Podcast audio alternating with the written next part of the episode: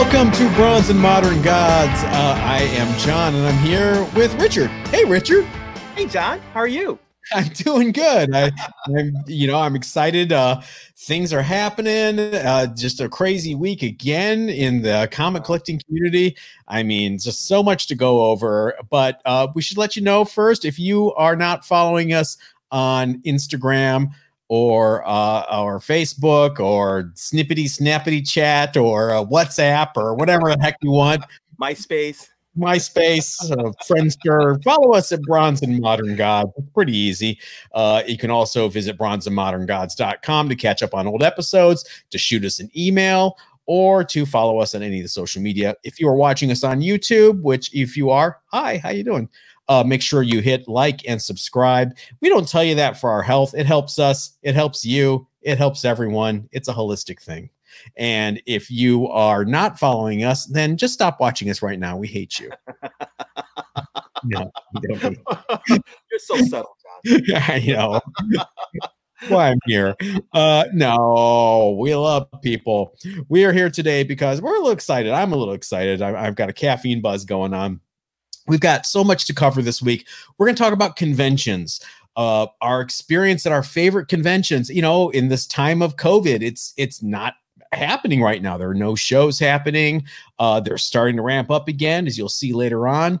So we're going to go walk down memory lane a little bit, talk about that, and talk about what we think the future might hold, especially this summer. And then we've got a little teaser here for some of our underrated books of the week and a teaser on Richard's end for the artist of the week. So why don't we start the way we always do by showing off our nerd shirts. You first, buddy. Yeah, I've got a shirt. I really love this shirt. It's a Amazing Spider-Man 100.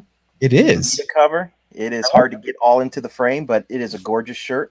I like the two-tone though, all red. Yeah. Black. Where'd you get that? I got it at superherostuff.com. I've been buying all my shirts there. Great place. Yeah. I bought several shirts for them. Come quickly. Great quality. Love it. Oh, that's awesome. So my shirt this week is kind of a teaser, some foreshadowing of what's happening later in this episode. And it's my man Herc, drawn by Ed McGuinness. I love this shirt. It's a custom, so good luck trying to find it. But I love that image, and we'll talk a little bit more about Herc later on this episode. But let's start off as we always do with the hot book of the week, and we've got a modern book this week that's taken the reins, and it is The Edge of Spider-Verse #2. So why is this book suddenly so hot, Richard? Well, Edge of Spider-Verse #2 is the first appearance of Spider-Gwen, Gwen Stacy as Spider-Gwen. She's obviously someone that's tied to another character that saw a huge spike last week, who is Miles Morales as Spider-Man. So this book has her first appearance and has trended in the past at having a higher value than the Miles Morales book. Not anymore. Not anymore. Tables have turned. The book has gone now, though. It was going for around $5.50 a couple of weeks ago. I know because I happened to buy one at the time. And now the latest sale on that book, the highest sale on the book, is $800. So it's seeing a rise in value, I think, because of the Miles Morales effect. And that's going across the entire board of – this is one of those books that has a huge amount of reprints, 5 different reprints, and a number of variants. So there are a number of ways that you can come across this book if you want to collect it. The first print is obviously the most desirable, one of the most desirable, because there's a variant print that's more desirable. It's a good book, and all of the subsequent reprints of the book have the same artwork as the original book. The only difference is at the very bottom of the book. This is something Marvel did in the period. They changed the color of the bottom, I don't know, 10%, 15% of the book to be a different color. It's white in the first print, okay, blue in the second print, and it changes color. And that's one way you can quickly tell whether the book is a first print or second print, a fourth print, or fifth print.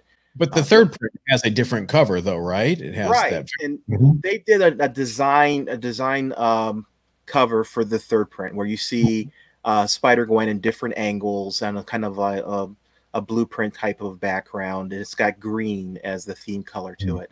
And this is the only book out of the reprints that has a different color, a cover from the other books in the sequence. And because of that, it's seeing spikes in its value. You're seeing values for this book around $225, for example, for a CGC 9.8. And that I think that value is going to continue to go up. And, you know, as this book goes up, the first print goes up, the value of this third print will go up. Help me out as a Bronze Age kid and as someone who loves Silver Age and even some Golden Age stuff. I'm buying Patsy Walker annuals, you know me. You are. All right. So, Spider-Gwen. Who? What? Gwen Stacy's alive? She's got spider powers? What the? Who the? What? Yeah, Marvel has taken kind of a page from DC's book when it comes to multiverses, splitting the Marvel universe into several different parallel universes, and in one of those parallel universes, Gwen Stacy, instead of dying as she did in the normal Marvel universe, she actually ends up living and gaining powers. And it seems, and if you've watched the Spider-Verse movie, you may have some insight into this. There are different spider people in this, and one for each different spider universe. And all of them have a backstory that reads similar to Peter Parker's backstory, but different in some way. There's always some tragedy involved with them rising to the challenge of being a superhero. And Gwen Stacy is one of those characters in one of those multiverses, as is Miles Morales. It's kind of a callback to Mark Gruenwald's Worlds of What If. Yeah.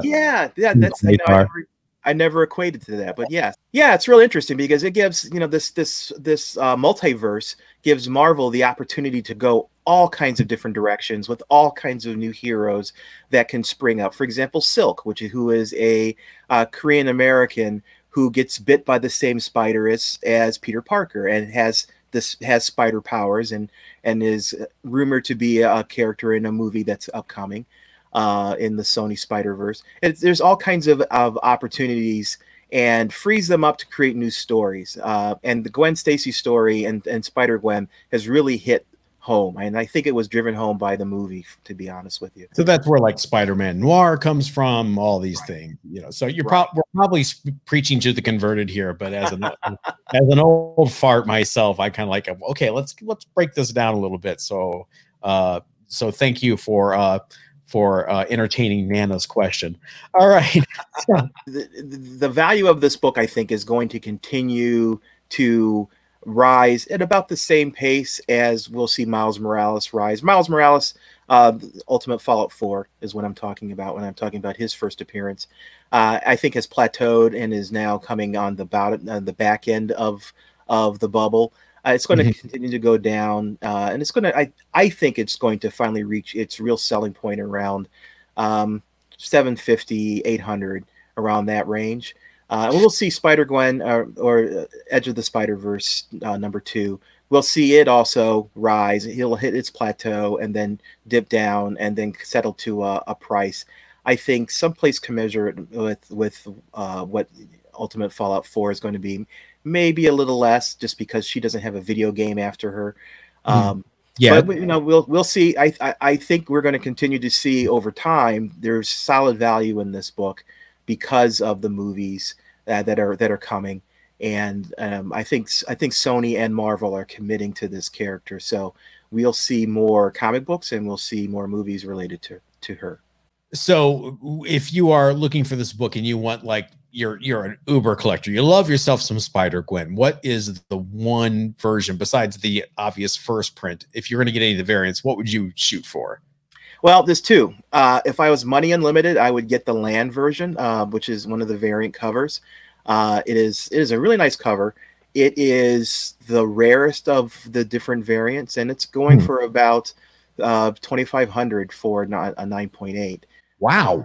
Yeah, it's always been up there, and I think it's rising a bit. But if I was on the other end of the spectrum, and I'm looking to collect and possibly speculate something more reasonable, I would go after the third print. I think the third print is still undervalued, maybe undervalued is not the right word. I think there's still room to grow in the value of the third print. So if you buy it today for $200, $250, you'll see, in my opinion, a rise in value over time. It's never going to be as valuable as the first print, but like I said, I think there's still room there for that book to reach its potential.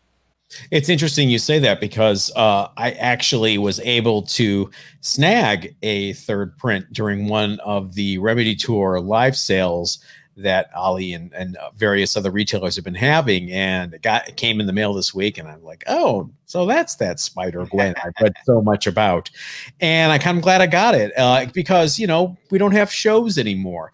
And that's kind of what our topic is about this week is comic book conventions, our favorite ones, looking forward to getting back out there and what we think the summer is going to be like. So let me start off the conversation, if I may, by giving you a little experience that I had last week. I got up early on Saturday morning because they announced that the Frank and Sons collectible show, which is, I believe it's a former Walmart that has been converted to just hold as many dealers for collectibles as possible. So it's kind of like this giant Uber collectors flea market. They have everything from sports collectibles to card collecting, statue figurines, things like that, but lots and lots of comic books.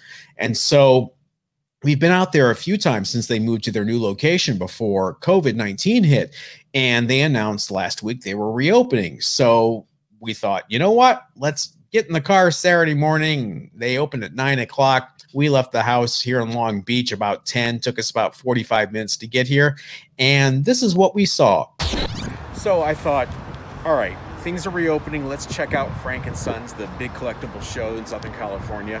So here we are. I have to be honest, I'm kind of about it. I feel a little guilty breaking our self-imposed quarantine after so many weeks, but we thought, let's come take a look. And boy, this is what we found. So there is the entrance, and the line wraps around this entire building all the way back through here, and then loops around again and around, and that's the end of the line.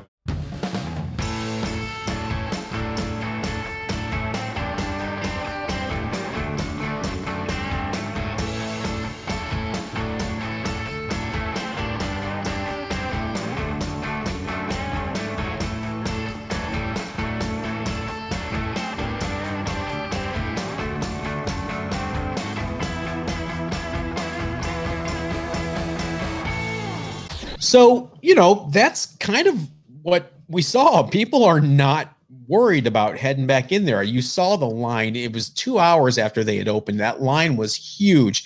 I don't know if we showed you the true scale of it. It went all the way around the building, all the way behind the building, and wrapped back around and came back towards the front of the building.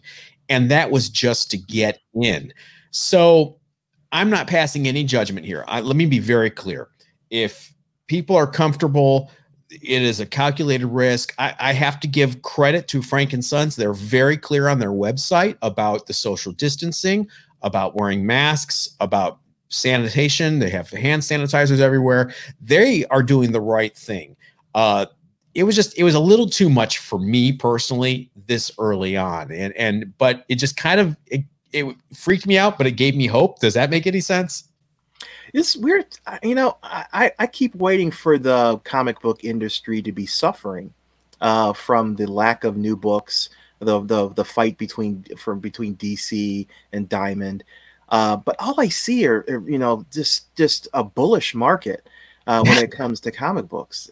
It's really, really impressive. And the fact that people are willing to wait in that line. In the heat, it was hot too. In California sun is just a testament to the power and strength of this hobby. Me personally, I would have done the same thing that you did. I would not be waiting in that line. Yeah, and I'm sorry, Richard, but I just want to be clear so nobody like comes at me. I'm not saying Frank and Son did anything wrong. They're allowed to be open. They want to be open. I wanted to go, frankly, no pun intended.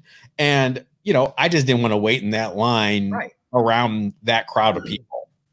Frankly, no matter what the condition, my patience in waiting those lines is no longer there, mainly because there's so many other options nowadays. Exactly. You know, with Instagram and the sales that we've seen on Instagram, and other markets like Facebook has its marketplace, or eBay, of course, is an alternative. There's so many other places that people are selling books.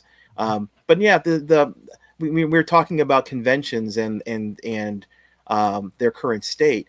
One of the questions I have is the days of large conventions like that in the past, and where we don't need to converge in such a large group to be able to share and enjoy this hobby.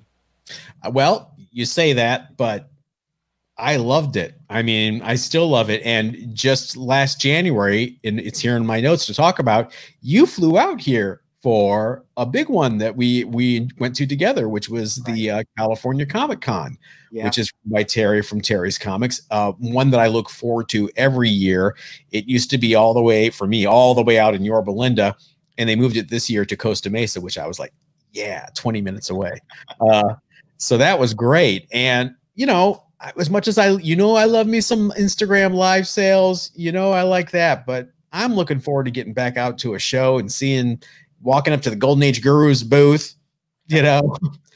But you know what? That was a great show. I met so many. It's funny how many people I met there that I converse with now, and other, for example, Gene from Short Boxed, the app that everyone should check out if you're looking at buying and selling comic books. But I met him there personally. Like you mentioned, the Golden Age Guru, we met him while we were out there. That show, I don't consider it a big show like the Frank show or like SDCC. Those shows are kind of mega shows. They are more about just comics. You know, SDC is such a large conference. The conference for the California Comic-Con was very focused in its vendors. They were all comic book vendors. The audience that was there were all comic book people. There weren't people looking for Funkos or miniatures.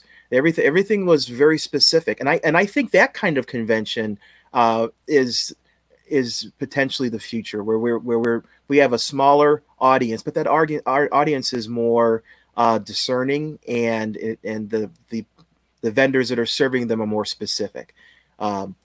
So I see that being something that I agree is a great thing. I'm just not sure that things like SDCC are going to be able to continue in the kind of climate that we have now. Yeah, well, you know, I think if things get a little better in terms of managing the spread of this thing, any better treatment, any kind of vaccine that may be developed in the next year or so, I think San Diego Comic-Con is always going to be San Diego Comic-Con. But to your point, you know, it's everything. It's more about Hall H and what movies premiering. It's more about the video games. You know, DC's got a spectacularly huge booth, but then Marvel like basically sets up a stage and just trots out creators. It's, you know, and then you go down and you walk around and you see Torpedo Comics there and some cool people like Dale Roberts and some dealers like that. But the overhead is so high that I don't know unless they're going to get some sort of discount going forward, it's going to be tenable much longer. Right. But I love small local shows. Mm-hmm. There's not enough of them in Southern California. There's one that was happening in downtown LA at the Shrine every month that I used to like. In Ohio, there was Mid-Ohio Con. Oh, I used to love Mid-Ohio Con. Do they still have that in Mansfield? Yeah, it got canceled this year. Everything. Yeah. BioCon, which was here in Ohio too, which is a big show, it got canceled. But I love a good local show. I mean, when you and I were coming up, we would have shows at the local VFW. Remember those? And I want to see those make kind of a comeback. I wonder, I would too. I think those are great, and I don't want people to misunderstand me. It's not that I don't like SDCC. I actually had tickets to go this year. I was going to fly out, meet John, And we were going to do SDCC. We were going to do it for the podcast. We were going to kind of walk around and give our impressions. We were all excited. Yeah, I had for five years. I have been trying to get tickets to SDCC. Finally managed to get tickets this year. Was pumped, and then all this happened, and the opportunity has been moved back to next year in terms of the tickets. So, I also think those shows have a place. I just don't know if as a comic book collector and a comic book buyer, if those are going to be the kind of venues that I'm going to be buying my books at. I will say, if you have never gone to San Diego Comic-Con, it's like Vegas. You got to go at least once. I mean, you may love it, you may hate it, but then you can tell everybody you've done it. And you can't pass judgment on it until you do it. So if you want to get in the badge lottery, definitely try. Go for it. This is the first year since 1990 that I will not be going. And the only reason is because it's canceled. Yeah, it's like Route 66. If you're a car guy, you got to go. If you're a comic book guy, you got to go to San Diego Comic-Con. You know, I'm just thinking back when we were talking about this topic earlier this week, the one show that really sticks out in my mind that I have really fond memories of, and it was a one-time thing, was when Cleveland was celebrating the 50th anniversary of Superman. And they had this big Superman convention, this 50th anniversary Superman convention in downtown Cleveland. And I was a volunteer along with our friend Forrest, who we volunteered, and Neil Levitt, who, God rest his soul, he owned the comic shop that I managed, and we were volunteers. So we kind of got to go behind the scenes and help set up and help, I remember walking pros around and getting them to their tables, like Kurt Swan. I have a Kurt Swan sketch that I got at that show of Superman that I treasure. I'll have to show it.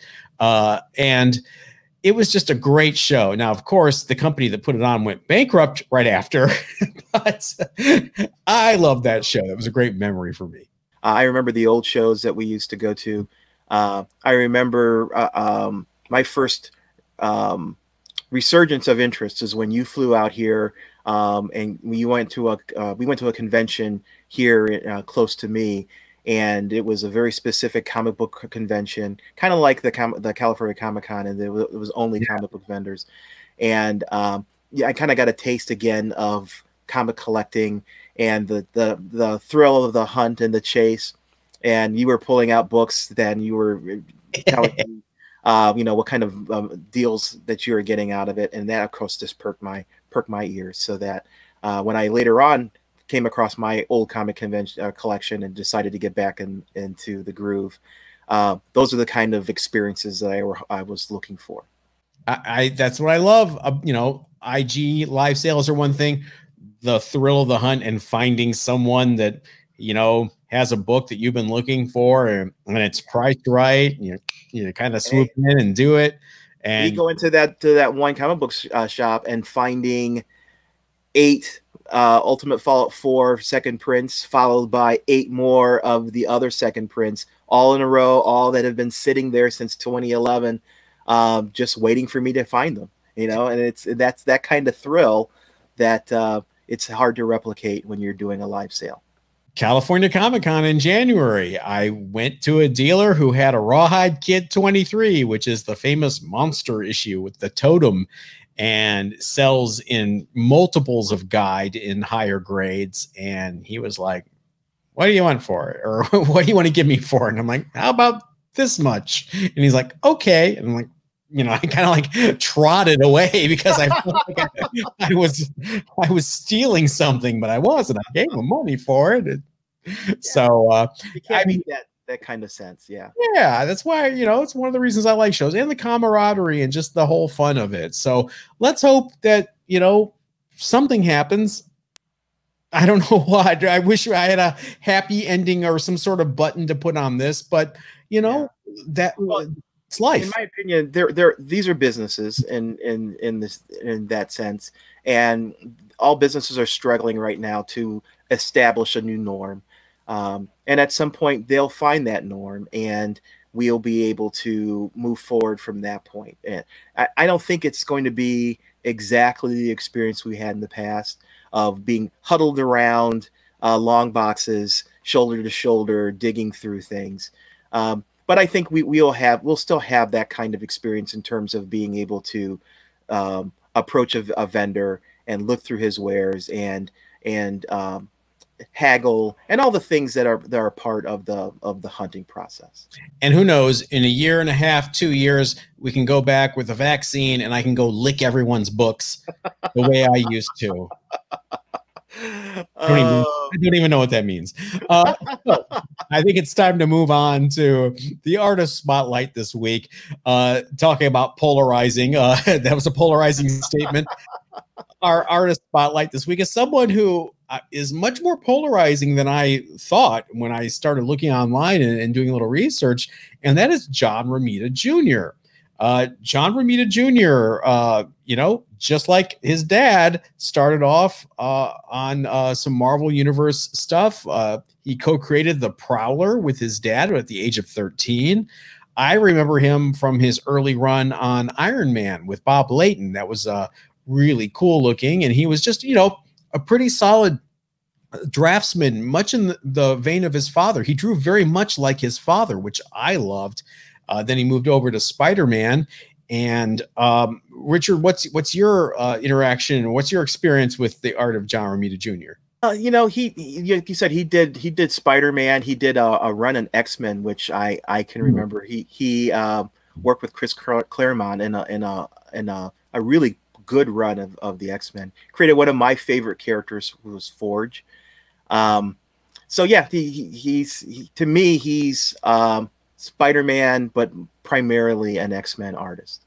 That X-Men run was interesting, the first one, because he started off really kind of imitating Paul Smith, who he replaced, and then he grew into his own. A lot of it had to do with the inkers, Bob Wiacek and Dan Green, frankly. But then he came back on the book in the 90s, and he kind of like imageized his style a little bit. The characters got bigger, blockier, more Kirby-like. So all of a sudden, this artist who, as the big Kirby acolyte that I am, this artist who I was kind of like, oh, he's good. Now all of a sudden, I was like, wow, John Romita Jr.'s got this big, blocky Kirby thing going on, and I'm into it. Meanwhile, it seems like the rest of fandom's like, what the hell happened to John Romita Jr.? I used to love his stuff. Oh, he co-created the Hobgoblin, which is probably one of the more famous Spider-Man villains. What did you think of the change in his art style? Did you change your mind about him at all? Or it was a little jarring for me. I liked his previous style better when he did that change, and like you said, he imagized his style. I wasn't necessarily a big fan. I was trailing off of books at that point anyway. Mm-hmm. And I don't know if that was the impetus, was that change. Bill Sienkiewicz had some things to do with my deciding to leave as well. Wow. That is the story for another time. You love your basics. I do. But overall, he's always been a solid artist. You can't argue with his anatomy. You can't argue with the way he tells a story through his art. So he's always been one of those characters, one of those artists that I find is a solid performer, a solid work person, and will create something that I will enjoy. It may not be necessarily always exactly what I enjoy, but I will find enjoyment out of it. Don't get me wrong. It's not like I think the guy can do no wrong. His run on Superman, I thought, oh, this will be good. And I was like, wow, what's going on here? Not a fan of that. But I do have to say, I loved his run on Spider-Man with J. Michael Straczynski, however you say his name. You did it better than I would have. The Babylon 5 guy. Let's just call him. I know. Yeah. And now he's he's over at DC now. It's weird. I just have him so identified with Marvel that it's a mental block for me. Sorry. Yeah, there's some artists like that you have a hard time. I still have a hard time with Jim Lee being at DC. He's been published for how long? I know. You know, he's been everywhere. He is. Jim Lee is the workhorse of the comic book industry. He is. And speaking of workhorses, we're going to transition now into a Marvel Silver Age workhorse that is finally getting his due as we talk about the underrated books of the week. I'm going to start. Okay. I want you to, before you proceed, I want everyone to know John is crowing at this because he predicted this. He has been chasing this particular book and was so proud of actually attaining it, and now that it's becoming something of a critical acclaim, I think he wanted to have an opportunity to share his joy. Rich has known me for 30 years. Rich knows I'm about two superheroes when it comes down to the nitty-gritty. Captain America and my boy Hercules. Why do I like Captain America? Because he inspired me to join the army and serve my country. He is the good guy to beat all good guys. He believes in the goodness of America and humanity as a whole. He's always there with an inspirational speech. He's someone to look up to as a paragon of virtue. Why do I like Hercules? He's the exact opposite of everything I just said. He's a big drunkard, oafy, boorish guy, and he's hysterical. When he's written well, he is just the best. I like to say that Cap and Herc are the two sides of my coin in terms of my personality. I've got my Thank you. Got my very responsible side, and I've got my big drunken boorish oafy side. And you know, like I'm like certs, two mints in one. So here's me dressed up as the guy at Comic-Con a few years ago. Here's me dressed up as the guy again a couple years later at Comic-Con. So I'm willing to make myself a fool walking around Comic-Con dressed as Herc because I love the characters so much. So I had a mission when we went to that California Comic-Con back in January, and that was, hey, I have this guy. I buy all the appearances. I love Champions. #1 is one of my favorite covers of all time. I love all the early Thor stuff, but you know what? I don't have it. I don't own a copy of Journey into Mystery Annual #1. I don't own a copy of Journey into Mystery 124, which is the first full Hercules cover, kind of like where he's by himself. So I told Richard, I was like, I'm on the hunt for a Journey into Mystery Annual #1 at the show. And we walked around, and it was near the end of the show, right? Right. I wish I could remember the dealer's name because I really want to give him a plug, but I completely blanked on it. I'm so sorry. But I saw a raw copy up on a dealer's shelf, and it looked really good. And I thought, you know what? Can I take a look at that, mister?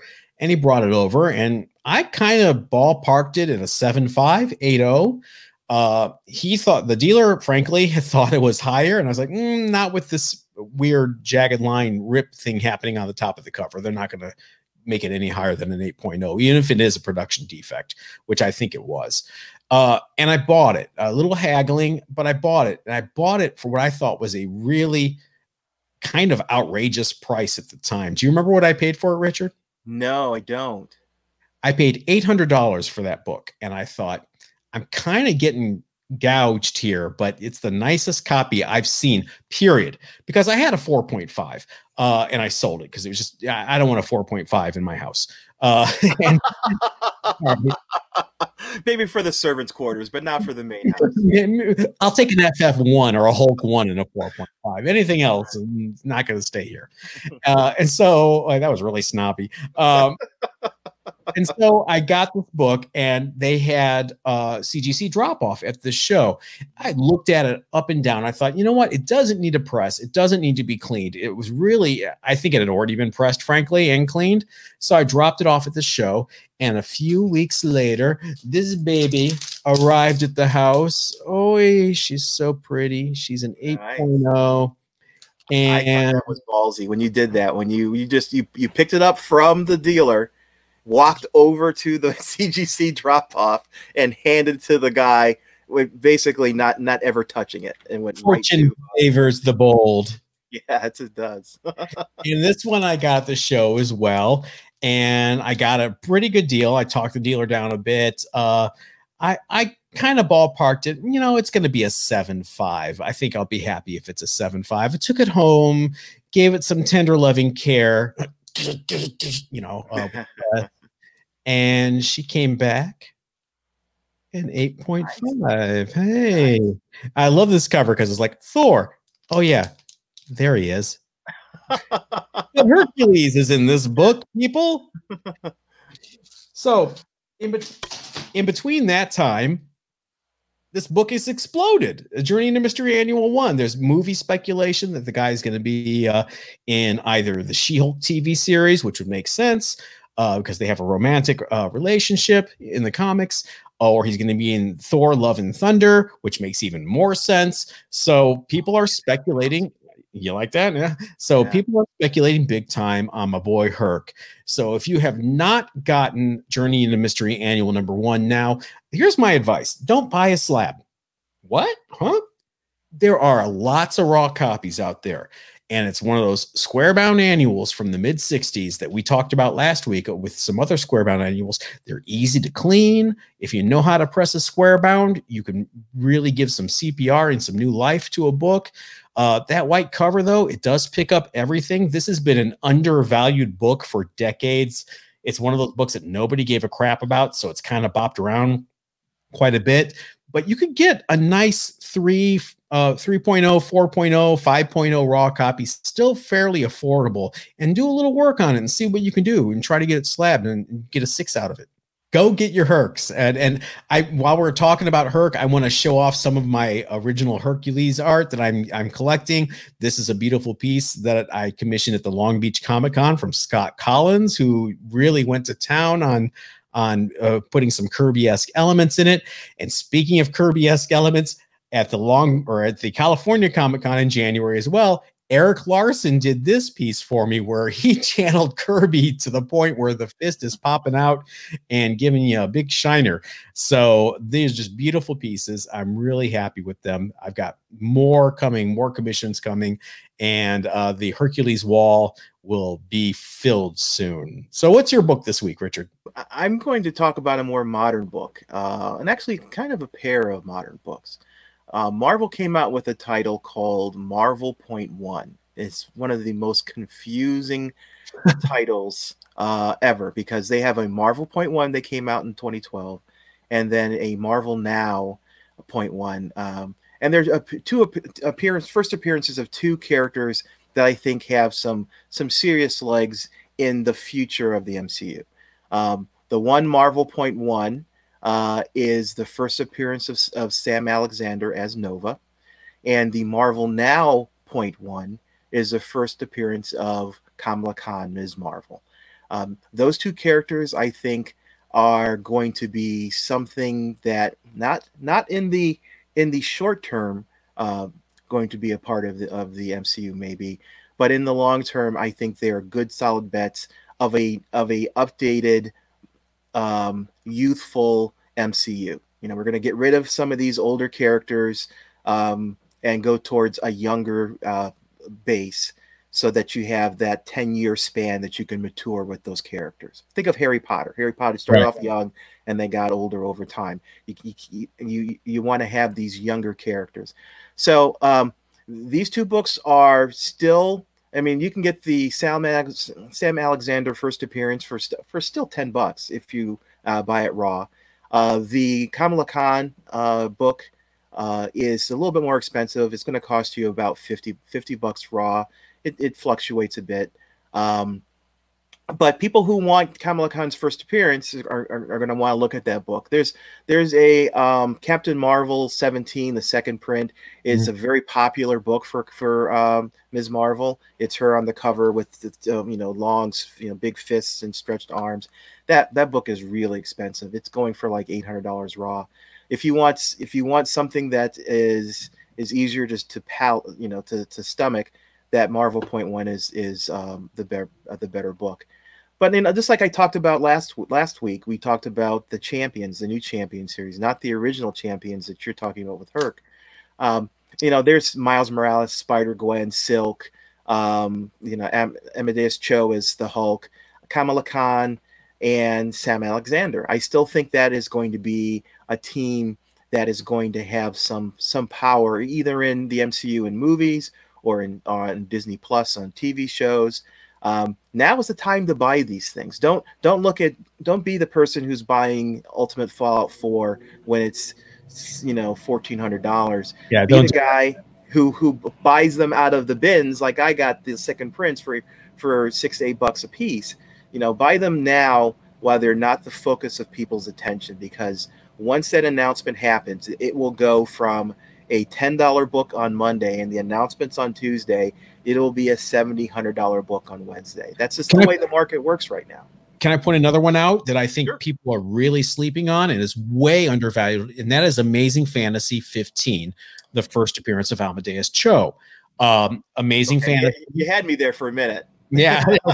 Amazing Fantasy 15 is way undervalued. Nobody's paying top dollar for that. No, there was another series called Amazing Fantasy that was kind of like a Marvel premiere, Marvel Spotlight tryout book. And they tried all sorts of different concepts and, no big winners. But the last issue, 15, strangely enough, I believe that's the last issue, was the first appearance of Amadeus Cho. And it's this little, I think an 8-10 page story in the back of this thing.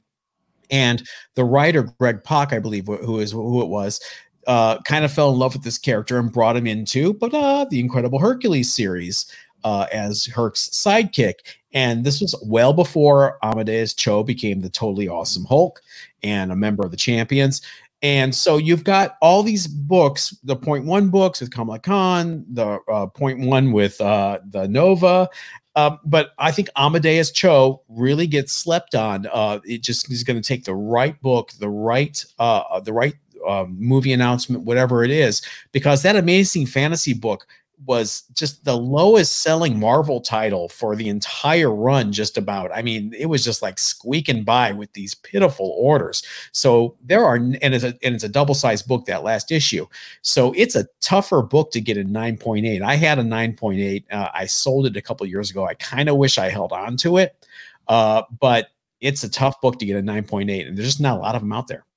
Yeah, I hate to say this because this is still a book I'm chasing. That same book, Amazing Fantasy 15, there is a Turkish variant of that book that has, instead of Spidey on the cover, it's got Spider-Gwen holding a Miles Morales in that classic pose. It is a Turkish version of the book, and I am hunting that. And please let me get my copy first because there's only 250 printed of that particular book. So all you need to do right now, book a flight to Turkey. That might be a little extreme. Go on.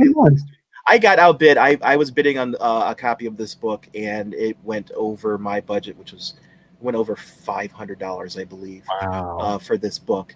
But no, it's Amadeus Cho, I agree with you completely. If you want to reboot the Hulk for a younger crowd, it's perfect. It is a perfect way of doing that. It's an established way of doing that. So yeah, I think this whole concept of this Champions team and all these younger Marvel characters, really is something that you can get in on the ground floor. And frankly, right now it's not a huge investment. You spend $10 on a Raw, maybe $50 on a Raw. What I have is a $100 investment pack. It's maybe something I start doing. You get one Sam Alexander's first appearance. You get one Kamala Khan's first appearance, and then you get Viv Vision's first appearance in Vision #1.